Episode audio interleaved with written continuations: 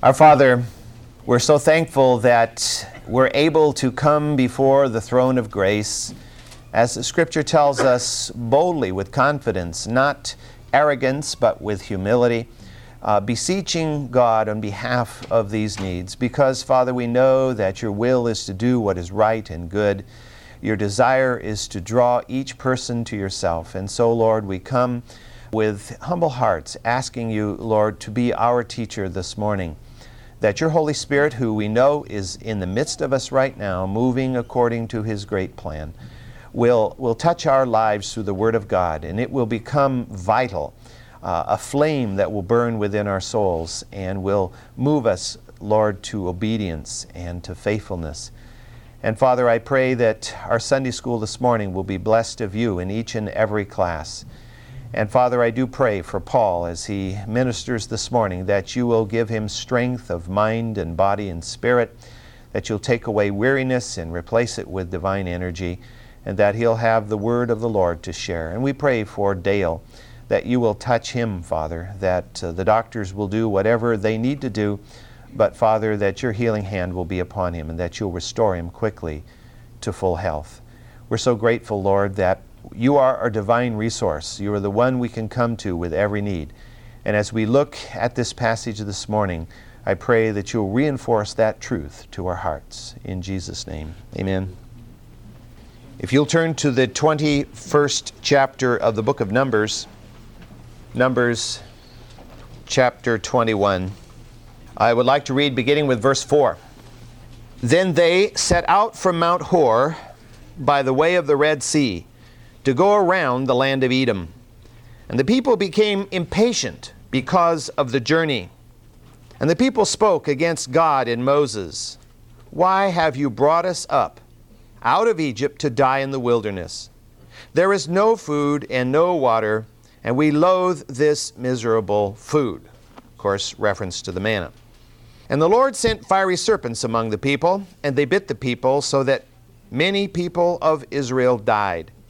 So the people came to Moses and said, "We have sinned, because we have spoken against the Lord and you. Intercede with the Lord, that he may remove the serpents from us." And Moses interceded for the people. Then the Lord said to Moses, "Make a fiery serpent and set it on a standard. And it shall come about that everyone who is bitten, when he looks at it, he shall live." And Moses made a bronze serpent and set it on the standard. And it came about that if a serpent bit any man, when he looked at the bronze serpent, he lived. Now, we looked at this passage last week in some detail, and we note, I think, from this, first of all, that the bronze serpent had a purpose in being a touchstone of faith. The purpose of raising up this serpent was so that the people would have something tangible to look at to demonstrate faith in the intangible Word of God. And so they did. And those who looked, the Scripture tells us, lived. But we find that there is a second major function. It wasn't just to save people from dying as a result of these serpent bites. It had an even greater purpose. And that greater purpose, as we read in the 3rd chapter of John, was to prefigure the cross of Christ. In the 14th verse of John 3, we read, "As Moses lifted up the serpent in the wilderness, so the Son of Man must be lifted up." And of course, as we've heard in many sermons and studied on our own, certainly to die on a cross is one of the most heinous ways to perish. And for Christ to be lifted up was not a glorifying thing in the sense of people looking upon him. In fact, as you know, they derided him as he hung there on the cross. Save yourself, many would say. And it was an awful thing to hang on the cross. And it was a vision. It was an awful vision for especially those who loved Christ.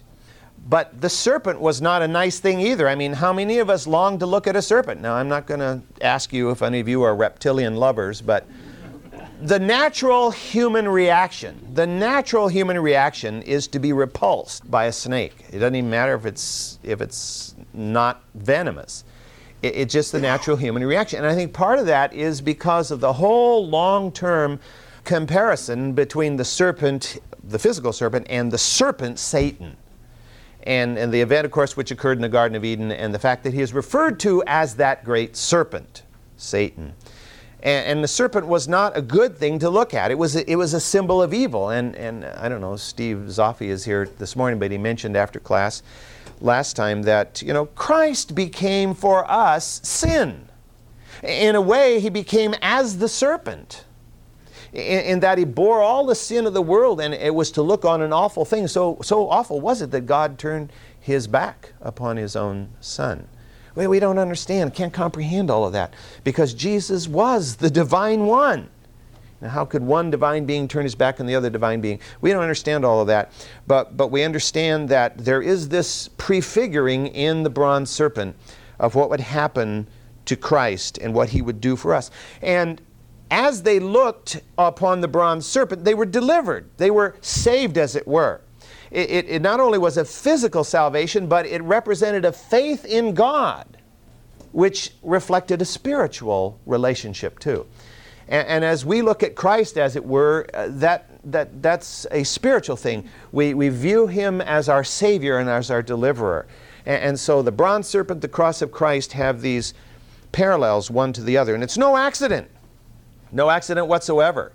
It's not like Christ came and said, well, let's see now, by what means can I be similar to the serpent? Not at all.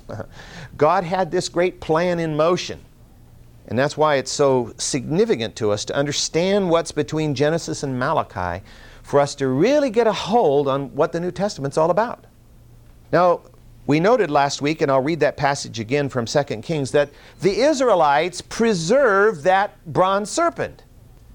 You know, many had looked and they had lived, and so God, you know, God had ordered that the tablets that were carved on the top of Mount Sinai be saved inside the ark, and that Aaron's rod that budded be saved. And so even though God didn't say it, they must have decided, well, we're going to also preserve the bronze serpent. And Moses allowed that. Now, he's never, you know, the scripture never says Moses did a bad thing in allowing it to be preserved, but it was preserved. And it was preserved for generation after generation after generation. And it was transformed from a touchstone of faith into a fetish, into something, a relic, if you will, that became an object of worship. So I'd like to read that passage again from 2 Kings chapter 18. Now it came about in the third year of Hoshea, the son of Elah, king of Israel, that Hezekiah, the son of Ahaz, king of Judah, became king, and was 25 years old when he became king, and he reigned 29 years in Jerusalem. And his mother's name was Abi, the daughter of Zechariah. And he did right in the sight of the Lord, according to all that his father David had done. He removed the high places and broke down the sacred pillars and cut down the Asherah. And he also broke in pieces the bronze serpent that Moses had made, for until those days the sons of Israel burned incense to it, and it was called Nehushtan. And he trusted in the Lord, the God of Israel, so that after him there was none like him among all the kings of Judah, nor among those who were before him. For he clung to the Lord, and he did not depart from following him, but he kept his commandments which the Lord had commanded Moses. Hezekiah was in a tight spot. His back was against the wall. The little country of Judah was being inundated by the sea of the mighty Assyrian Empire. It was the only little particle in that whole Near Eastern realm, which included Egypt all the way over to the Persian Gulf, that whole Fertile Crescent area. The whole thing had been overwhelmed by the mighty Assyrian Empire, with the exception of this one little knot of land called Judah. If we read that passage a little further, we discover that, well, in the next verse, that he rebelled against the king of Assyria and did not serve him. And it wasn't because Hezekiah was a rebellious man. It was because Assyria was an evil empire. Many have compared the Assyrian army to the Nazi empire of this day, in terms of the evil things they did. And if you know, if it weren't for the fact that it would knot some stomachs, we could talk about how the Assyrians dealt with the people that they conquered. But Hezekiah he knew that the only way that his little kingdom could survive against this mighty power was by trusting in God. You know, as I thought about this even this morning, you think of this mighty Assyrian Empire whose tentacles reached all over the Near East and whose great army could conquer anybody, and there was just this little tiny country standing for God. And that's basically what we are as the church. A little tiny country standing in the midst of a world that is locked in sin, where the evil one has his way in the hearts of most people today in the world. And true believers are in a tiny, tiny minority. And this army is marching against us, against the church and us individually, as it was, as the Assyrians were against Hezekiah's army. And he knew that the only way that his kingdom was going to survive was if God's blessing was upon them. Because he knew, of course, from his own study of Scripture, by the way, there's a passage in Deuteronomy that tells us that every king was to hand copy the Word of God for himself. Now that's one way to make sure you cover it all. Hand copy every verse. That was, of course, available to them. And they could not say, well, I didn't know what the Bible said. My wife has hand copied the entire Bible as part of her own study. What, 5 years or something like that it took her? So what he did was to purge the country. He moved through the land, and we're told in the passage that he tore down the high places, which means he went to the hilltops and chopped down the groves that were up there for the worship of Baal, and the Asherah, the fertility symbols, and all this stuff were destroyed. And then also, we're told, he destroyed the bronze serpent, Nehushtan. He destroyed it because people were burning incense to it. They were worshiping this thing, this relic. They were treating it as if it had some kind of divinity within it, that there was power there by just touching it or looking at it or having it in their possession. Now, at the end of class last week, I emphasized the fact that God brings true revival to His people only when we are serious in our desire to know Him and to live in obedience to Him. We keep hearing these stories about, well, you know, this person lives a life that is not very godly, but we don't know if they really knew the Lord or not. Well, as I read Scripture, yeah, it's possible for someone to, quote, backslide and to fall away from the Lord for a period of time. But if someone lives a lifestyle that is evil, the chances of them ever having known the Lord are, in my opinion, negative, you know, less than zero. They may have gone through some kind of a experience that they claimed was salvation, or they may have made some kind of a profession, but that doesn't mean anything. It's a transaction within the heart. We're told that we become new babes in Christ. We're born into the family of God, and whereby our nature is changed. Doesn't mean we're sinless, but at least our goal is to live right. We may keep falling along the way and running on this rabbit trail and that rabbit trail, but if our lifestyle reflects evil, the Scripture is, I think, quite clear.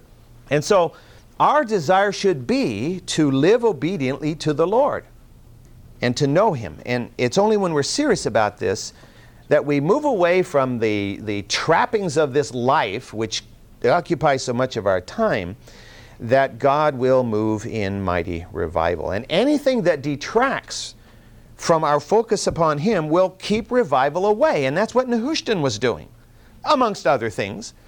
But you see, Nehushtan could be viewed as okay because it was a mighty symbol that God had ordered made and God had used to touch lives. And so it could be argued, well, it was okay, whereas obviously this fertility symbol on top of the hill is from the evil one, but this is from God. It's so easy to rationalize. You and I are, I'm assuming you, but at least I know that in my case, I can rationalize things pretty easily if I let myself. And this is what God is dealing with here. Now, as you know, in the history of the church, there's developed in various denominations, in various time periods, a belief in relics, in worshiping, in effect, people, even though many times they will say, oh, we're not really worshiping this person, we're just being reminded of this person. Well, you take a primitive mind, uneducated mind who comes right out of paganism, they don't know the difference. This is for sure. And I read from Revelation chapter 22 where the angel who appeared to John, and John wanted to fall down and worship him, the angel said, don't do that. Worship God. You don't worship angels. You don't worship anything. In fact, angel worship was a cult of the early church that impacted the early church. And the Scripture tells us that man has been made lower than angels, so what right have we ever to put a person on a pedestal? I don't care how good they are. or how much they have been used by God to fulfill God's plan. Now, as you may have noted, there is a plan afoot right now. There's tremendous pressure on the Pope to elevate Mary to co-redemptress, to make her co-equal with Jesus Christ, which would, of course, change the Trinity to a quadernity or something like that. I don't know exactly how it would work. But is that of God? Well, if the Bible is the Word of God, I think the answer is obviously no. But this is what happens when rationalization comes along.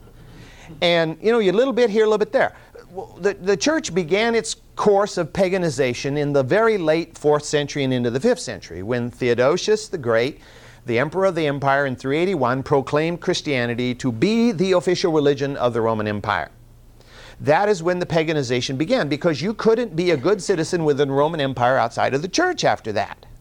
Now, you could from the time of Constantine up to Theodosius, because Constantine didn't make that order. He simply said, I'm a Christian, therefore it's good for you all to be Christians, but he didn't order people to become Christians. But as soon as Theodosius passed that edict, then you had to be a Christian. Well, it's kind of like standing on a hillside and waving a cross over a city and saying, all right, you're all Christians now. Well, you know, it doesn't work that way. And so obviously what you're doing is you're pulling into the church vast numbers of pagans. Well, how do you keep them? Well, you do in the church what you need to do to make them want to stay. You start putting up little images here, little images there, and paganizing the whole program. And that, of course, is what happened to the church. The Scripture makes it quite clear that we're to bow to God alone. We bow to no human being. We bow to no one else, because no one is worthy of worship except God alone. I don't care if they have led mighty revivals or are the head of the greatest denomination of so-called Christianity in the world. They are not worthy of worship or being bowed to. They're just human flesh. And the Scripture tells us that in our flesh dwells no good thing, period. The same is true of objects. And the very last thing I mentioned in class on last Sunday was that you well know that the church, Catholic and Orthodox churches, are shot full of relics. Relic collecting came on 1,500 years ago, and they began collecting relics within the church. And every church that's worthy of its name has a relic. They have a bone of St. John the Baptist, or they have a lock of hair of St. Paul, or whatever they have. It's in a little, you know, little place in the church, and it's a great place to be venerated. Veneration is very, very important to these people. And it misses the mark entirely, because we're to venerate none but God, no object. Because Scripture tells us that all of this is going to burn with a fervent heat. Even if the Ark of the Covenant still exists on this planet, it will burn with a fervent heat.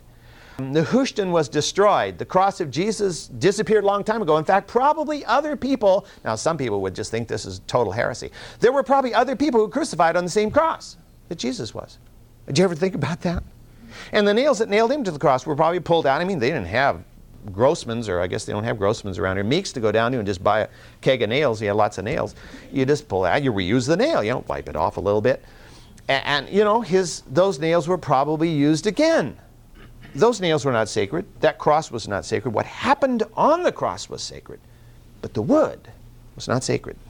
We have in English literature the pursuit of the Holy Grail. There was nothing holy about that little cup that Jesus drank out of in itself. The inauguration of the Last Supper was divine and holy. But if we start creating things and giving them holiness, then you have what has developed in the church known as transubstantiation, and that's where the priest does his little hocus pocus, and the wine actually becomes the blood of Christ.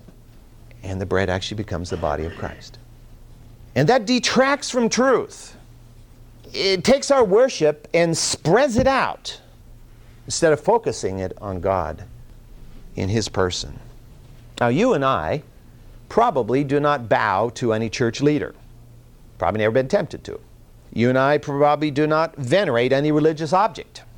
You don't have some little religious item up in your house that you kind of do a little dance before, you know, some kind of low. You probably don't do that.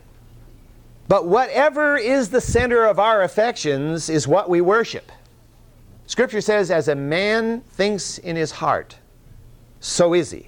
And every once in a while I think that's a scary verse, because sometimes in my mind I'm not thinking real good things. And whatever is that center, what do we long for most? What is it that we just live for every day? Do we live at work so we could go home and vegetate in front of the TV set and watch those favorite programs? Is that what we live for all day? And that's the only reason we can make it through the day, is so we can sit down and relax and watch this program or a bunch of programs? Or do we live all week so we can go out and boat, and that's the only thing we want to do all week long? Or, watch sports, participate in sports, party? I've worked in many, as probably most of you do now, worked in many situations where the bulk of people I worked with were pagan people, and that's all they could talk about was going out and getting drunk on the weekend and partying. And that's what they lived for all week.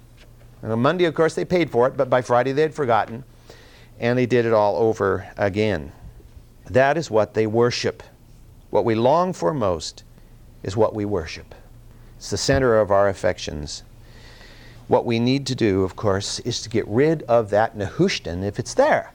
We need to destroy it. Even, a person can actually make something they're doing for the church to be their real object of worship. They're not really doing it for God. They'll say they will, but they're doing it because they get lots of strokes.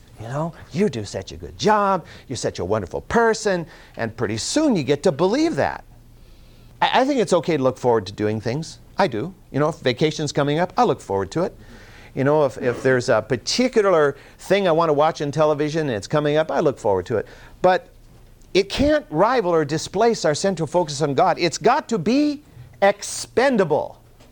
You probably all remember that story that was written in World War II, They Were Expendable, talking about PT service over in the South Pacific. Little boats that would go out there to interfere with the Japanese, but they were expendable.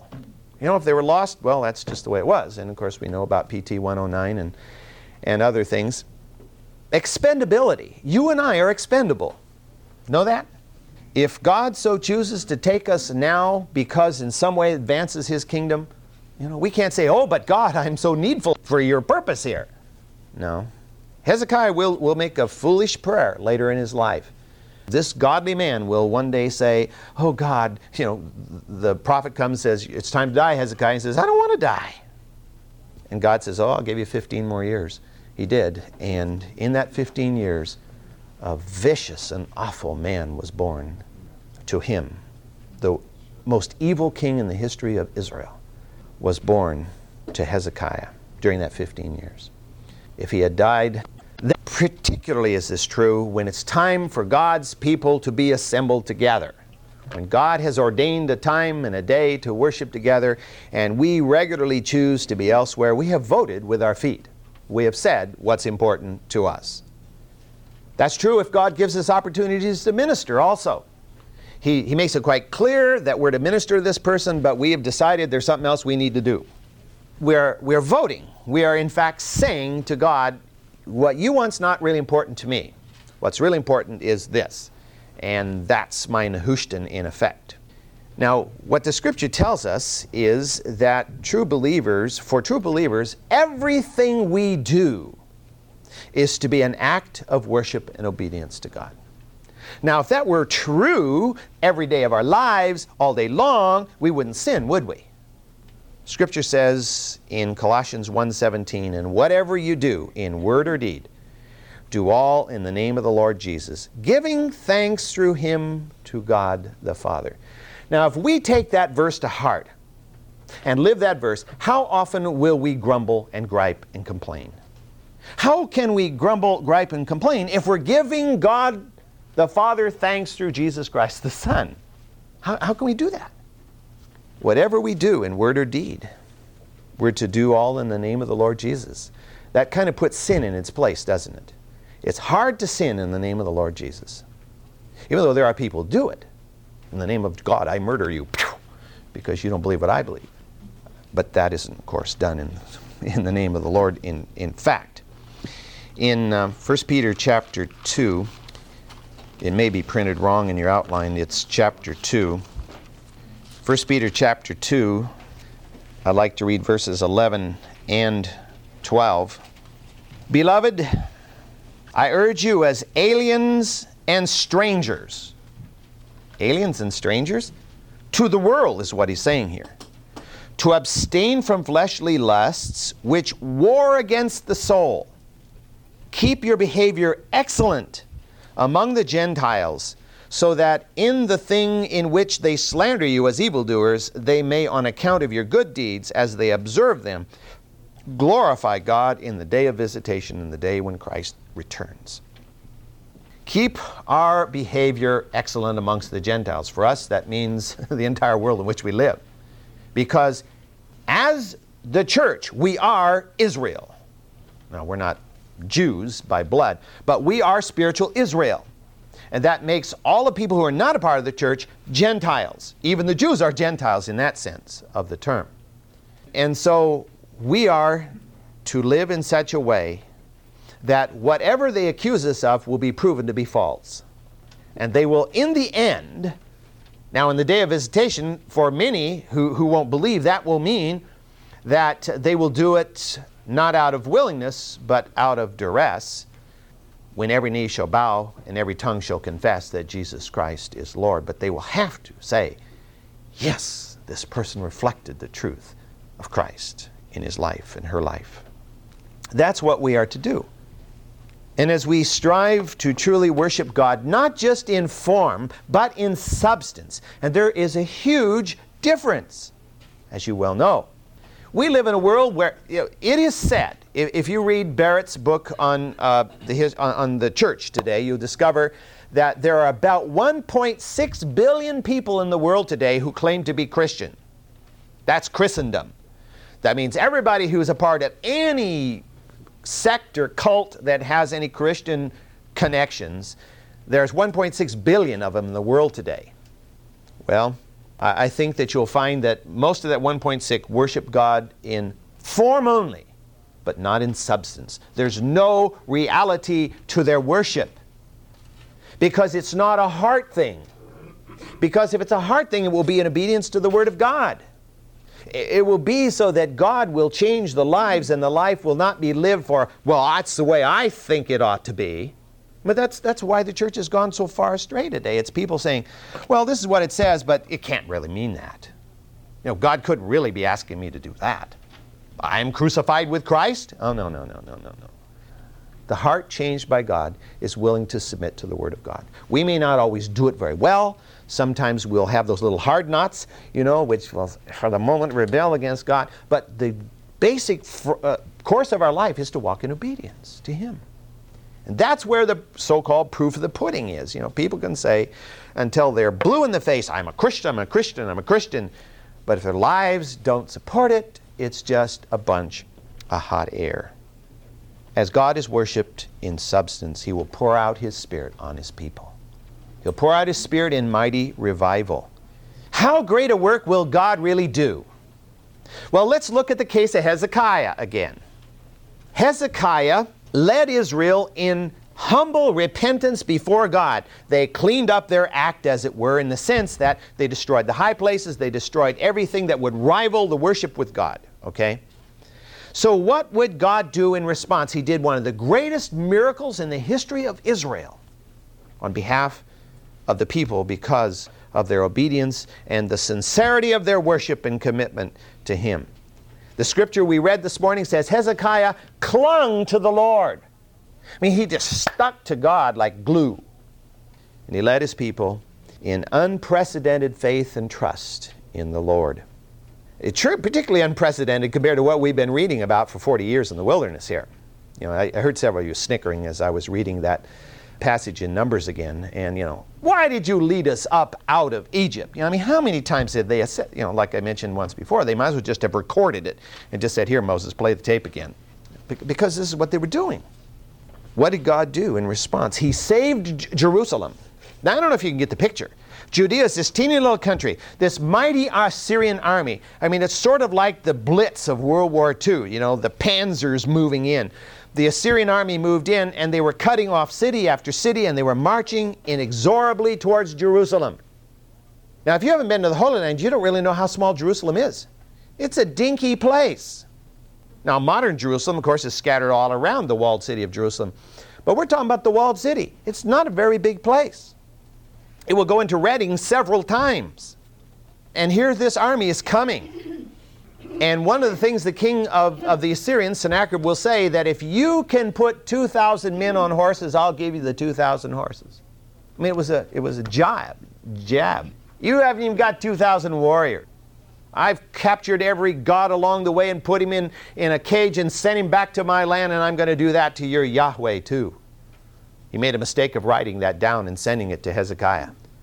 So Hezekiah took the letter into the temple and spread it out there, unrolled the scroll, and he said, God, what do you think of this man's letter? Well, God didn't have a very high opinion of it, as you may imagine. And what God did was to wipe out the entire Assyrian army without a single shot being fired. Isaiah had come to Hezekiah at the word of the Lord, and he said, Hezekiah, don't worry, not a single arrow will fly over the wall of Jerusalem. Not a single arrow. There were 185,000. I mean, the Assyrian army probably had within its ranks 3 to 4 times the population of the entire city of Jerusalem, men, women, and children. Now, it's often said that a city can withstand a siege if it has enough water and enough food. A city can withstand the siege if they have at least one warrior to every 8 or 10 outside the wall.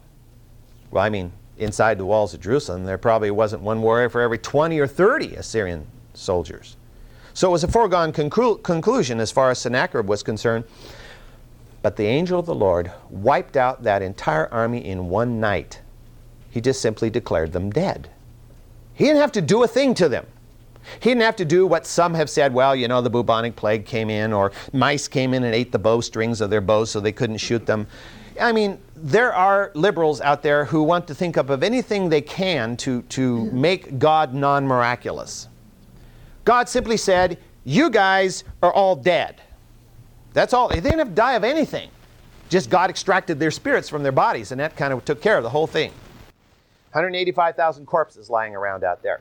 He didn't kill the king or his chief officers. Somebody had to go back and basically report that things hadn't gone so well in this campaign. Can you imagine the shock effect as the news of this reverberated through the Near East? I mean, the mighty empire of Assyria, the entire army was wiped out. I mean, they're going to have to go back and recruit another whole army, which wasn't so easy to do in those days. Who could they credit this to? Because no battle was fought. Who could they credit this to except the God of Judah? God of Judah, that teeny little country, was greater than all the gods of Assyria. That was obvious. And you and I, because it's not recorded in Scripture, have no idea how many lives God touched as a result of that great. How many lives of people who weren't even Jews were changed when they heard that and they understood the might of the God of Judah. I mean, all through history, he was demonstrating his might and his power. And that is the purpose of revival. Why does God send revival? So we can just go around having this glow, feel good about ourselves, we've done something right, and God's happy with us. No, he does it to glorify himself in the church and in the world. Both in the church and in the world. Because as he does so, the church suddenly becomes relevant again. Suddenly the church has true meaning in this world. The church tends to lose its meaning as it becomes more and more like the world. So why should I bother going? My wife and I have talked about this many times. Why should we go to some of these liberal churches where you go there and you don't hear the word of God, you don't even hear the name of Jesus mentioned, and what's the point? What's the point? You might as well sit in front of the TV or go to the lake or do something else. There's no reason. It's just another social gathering. And maybe if that's important, that's fine, but it means nothing eternally. God brought the fiery serpents into the Israelite camp so that they would become painfully aware of the fact that their purpose was to serve God and to be the vehicle by which he would carry out the plan of salvation. They were not here to serve themselves and pursue their own pleasures. This is important for us to remember today because you and I well know that we live in a pleasure-addicted age. Addicted to pleasure. Something's got to be stimulated every minute. Otherwise, they're liable to think a serious thought. You and I as Christians can be seduced into thinking and acting like the world, and that's what's happening. And that's what's happened to so much of the church. It simply reflects the characteristics of the world. And that's why divorce has crept into the church in an unprecedented way. It's why illicit sex has become part of the church in a way that is absolutely horrendous. And things are happening so the church doesn't stand out like it did at one time. As a bastion of faith and obedience to God, and demonstrating that by doing what the Scripture says, the reality of Christ can be seen in life and change. You probably remember the stories of the Great Awakening. When the Great Awakening hit this country, in those towns where the Great Awakening struck with mighty force, they had to shut down the taverns because nobody wanted to drink. They didn't need to. And, you know, society becomes changed as people become changed. And to me, this is the only thing that's going to change our society. As people become changed, we can war against all these evils we see in our society. We should. But the only way it's ever going to really stop is as the hearts of people are changed. That will dry up the sources of all this violence, where people who are living evil lives are held in high esteem and on pictures in the fronts of magazines. The world directly affects the church. When people cannot go to church unless they are entertained, the focus of the worship service should be the Word of God. It should be prayer, praise. And if these are not the foci of our worship service, it's not worship. It's just another program we're going to. It's just another meeting we're going to. We pray often that the Word of God will be the central focus of God's worship service. That's got to be the central focus. This has got to be the heart. And prayer has got to be a central part of what we do as we gather together. Well, I think that rather than launching into the next passage here, we'll stop at that point because we're going to be moving along with Israel here on a little more positive note as they move in the conquest of the land.